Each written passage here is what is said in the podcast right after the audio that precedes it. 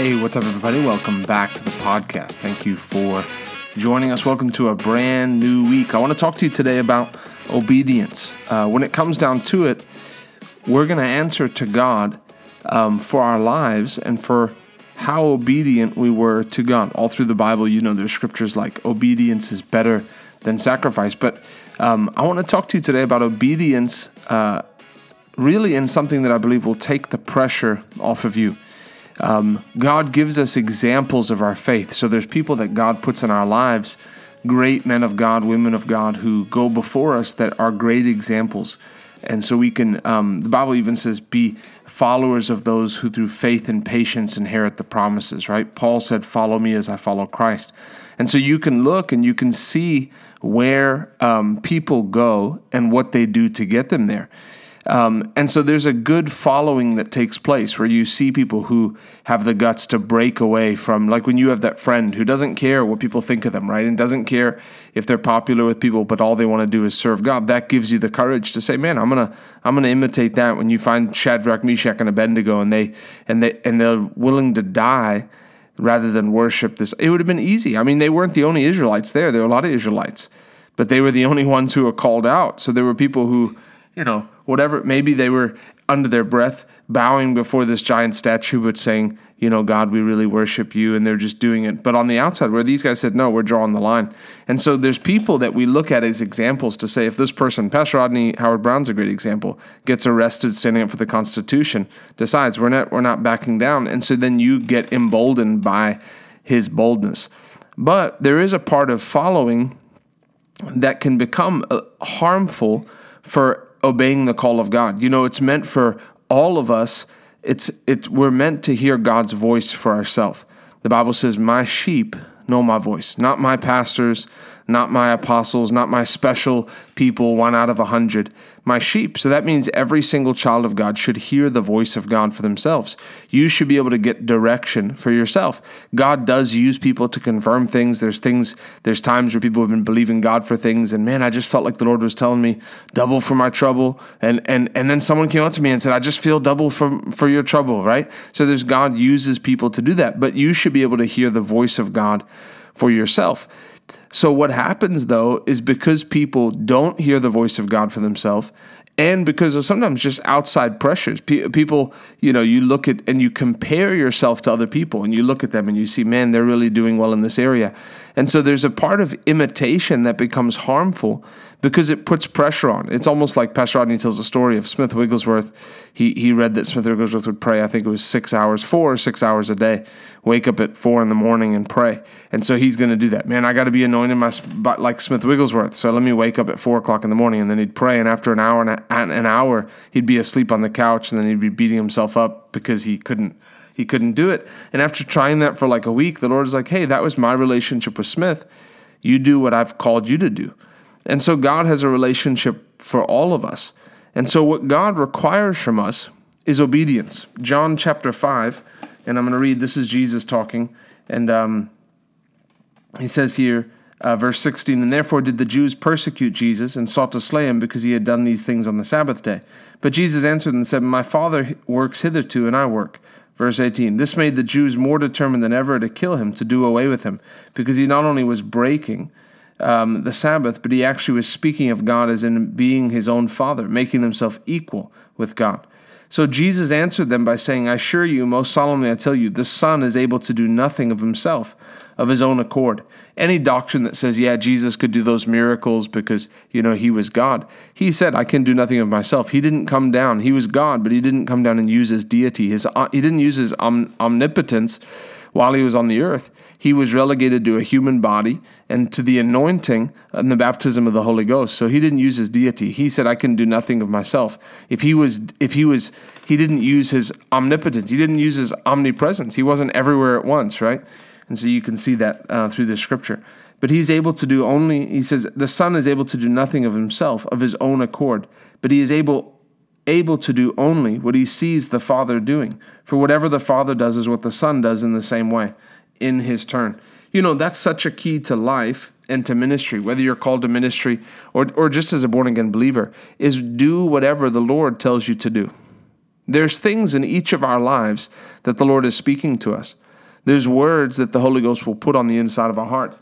There's things, specific directions for our life. There's also specific directions for everyone else's life. And so you have to follow the direction for your life. You can't follow the direction for everyone else's life. If it's in the Bible, follow it. But if it's things that aren't really in the Bible, you can't just pick up things, and because you'll find yourself stressed out. Like, let's just use practical things like reading the Bible, right? So I have a daily habit of reading the Bible. We know the Bible says, the Lord says, meditate in the Word day and night and you'll have good success. But it doesn't tell you times. It doesn't say, what time of the day besides day and night. It doesn't tell you for how long. It doesn't tell you you need to be on a reading plan.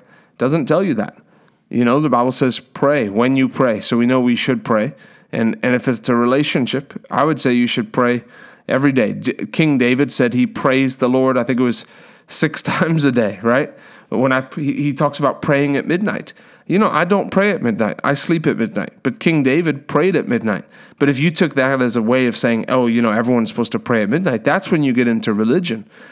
And so those things, we know they're good things, but they can become bondage for people because, Pastor Ryan does this for 30 minutes a day. He does this for 30 minutes a day. I also run 5 miles 3 times a week. And not everyone does that. You can create almost a doctrine out of anything. And so you have to be able to look and say, what is the Lord putting on my heart? Because the Lord will have you, if it's all just about, I've checked my check mark, I'm following, you should have a time that you read the Word. You should have a time that you pray, talk to the Lord. But prayer is a constant conversation. So if you have a day where you're not able to pray, things, the schedule's funny or you oversleep by mistake, people can get into bondage and can beat themselves up because of things like that, where it's not to be lazy, but it's to let the Lord lead you. The Lord may lead you, hey, fast for a week. And I haven't talked about fasting. I haven't fasted for a week in a year or 2 years. I don't know how long it's been. I did a 9-day fast in October. Maybe it was November. It was October or November of 2018. And that's the last longest fast that I've done. I didn't do a 30-day fast. I didn't do a 40-day fast. I didn't do a 20-day fast to start the year. Some people do, and that's their thing. And maybe there'll be a time where the Lord will speak to me about that. But he hasn't yet. I know I'm willing. If I woke up tomorrow and the Lord said fast, I'll fast. My life belongs to the Lord. I say that with all honesty. I'm yielded. If he tells me, don't eat for 20 days starting tomorrow, then I won't. I'm willing to give up anything at any time. There's been times where he just says, skip a meal. Or I'll wake up, hey, don't eat today. And I do it. I've done that along the way. And, that's been a common thread in my life. But that's not anything actually anyone told me to do. No one told me to fast one day a week, but the Lord did. And then a little while ago, the Lord said, take 6 hours one day and pray. No one told me to do that, but the Lord told me. And so I did that. And so the Lord is looking for obedience. I want you to see in Hebrews chapter 5 and verse 8, it says, although he was a son, he learned obedience through the things that he suffered. God will require things of you that are difficult. Why? Because obedience causes you to grow closer to him. He wants to see. In giving as well, he'll require you obedience. Hey, give that watch. Man, I love this watch. This is like an alabaster box. That's why I want it. I want you to give that to me. But then there's times where people are like, they're emptying out their bank account. And you're like, man, the Lord hasn't told me to do that. If he has, would you? If the answer is yes, then don't worry. You're not that person. Let the Lord deal with you. Money's a hard thing. So people that love money, people who have a love for money, the Lord's going to have to require more things of them. How come I see other people going down to the altar and crying, putting things on the altar? Why do I feel, I feel like there's nothing I have that would make me cry. Lord, my life is yours. Lord, if you want the house, you can have the house. You compare yourself and you can get yourself into bondage. You can get yourself to what's wrong with me? But obedience is the most important thing. Pastor Rodney says this all the time. Get up and just do exactly what the Lord tells you to do. We know that the Bible says to be a soul winner. So we don't need the Lord to tell us, okay, go win souls. I mean, he could direct you, but you should be winning souls just out of obedience to the Bible. You should be reading the Word out of obedience to the Bible, but how long you read? You may read 4 or 5 hours in a day, and then you may have a day where you just don't have the time and you have a few minutes to poke in the Bible. And I know that's crazy because I've been the one to say, especially for young people, I think the discipline is so important. So I think it's a good thing to find time, to make time out of a discipline. I believe you show the Lord, Lord, I love you. But the Lord, if you only do it as a checklist of like, this is what I've been told to do, you'll never, by my pastor, which it's good to do that. I think it's good to do that. So I don't want you to, Pastor Ryan said, I don't need my reading plan. That's not what I'm saying. But be open to the Lord to say, Lord, is there anything I can change? Do you require more over me? Are you happy with me? I make sure I'm in the Word every day, but there's some days I read 3 hours, 2 hours, as much as time I can squeeze. My son's napping and I'm squeezing in 45 minutes of reading, right? But it's obedience. Do what the Lord says. Do what the Lord says. The Bible says that when we stand before Him, we want to hear, well done, good and faithful servant. You're only going to answer for what He asked you to do.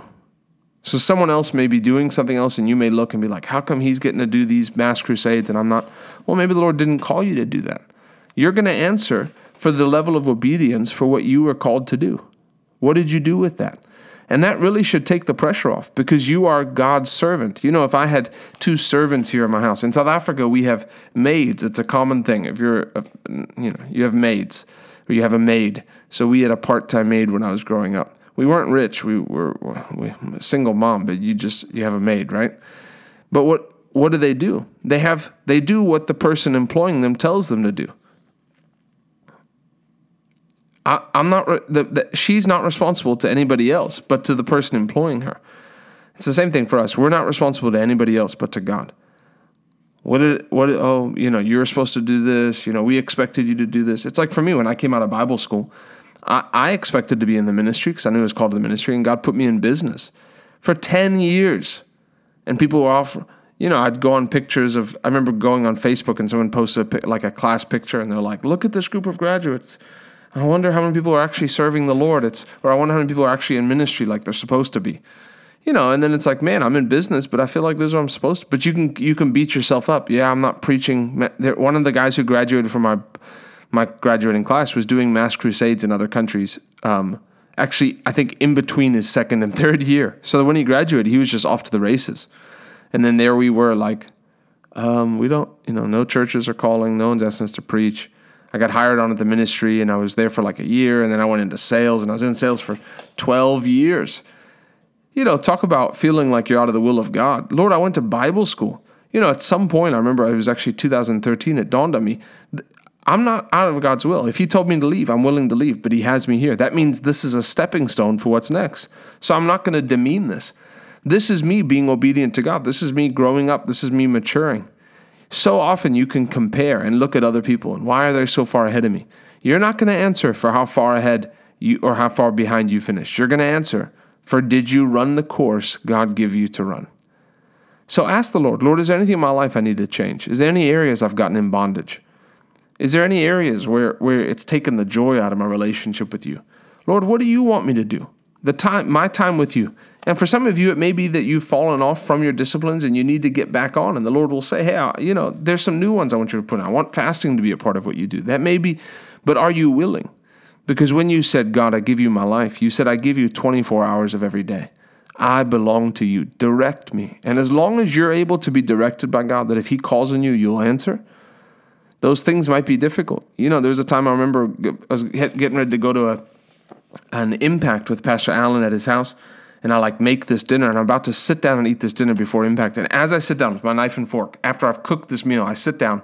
This was before I was married. I felt the Lord say, skip this meal in preparation for the meeting to receive. And I was like, I'm about to bite, right? I'm like, you couldn't have told me before I cooked this thing. And you know what? I didn't obey. I didn't obey. I ate. I brushed it off and I ate. And I remember getting there and being so full that I couldn't receive. 2 hours in, I finally got back to the neutral where I could start entering in. Sometimes you eat so much that you can't receive. And I remember realizing that was the Lord's way of saying, is my presence worth you skip an empty stomach? One bite away, not hey, don't cook this. I wish he would have told me 20 minutes before when I started cooking. But no, it was right there when I was about to eat. But that's what it does. You learn obedience to the things you suffer. And, you know, thankfully since then, the Lord's spoken and I've obeyed. I've skipped meals. I've fasted. I've done what he's told me to do. But I learned a lesson that day. And so are you willing to obey? Obedience is better than sacrifice, but obedience is also better than just imitation. We're called to follow those who through faith and patience inherit the promises, but we're also called to listen to the voice of God for ourselves. If it's written in the Word, do it. But for those things where you need specific direction, ask the Lord, my sheep know my voice.